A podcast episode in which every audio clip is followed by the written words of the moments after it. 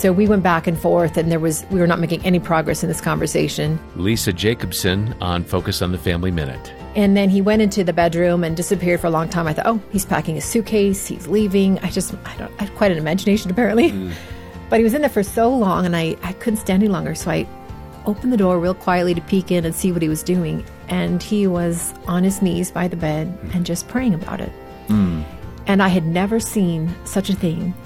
I'd never heard of this idea of you get an argument and you can take it before the Lord. Like it just, this was mind blowing to me, even though I've been a Christian for many years. Yeah. And uh, I just, it was so diffusing because I just went and kneeled next to him, and I thought, wow. okay, whatever's, yeah. however this argument's going to end, mm. it almost didn't matter because we were bringing it before the Lord. Find other great content at FamilyMinute.org.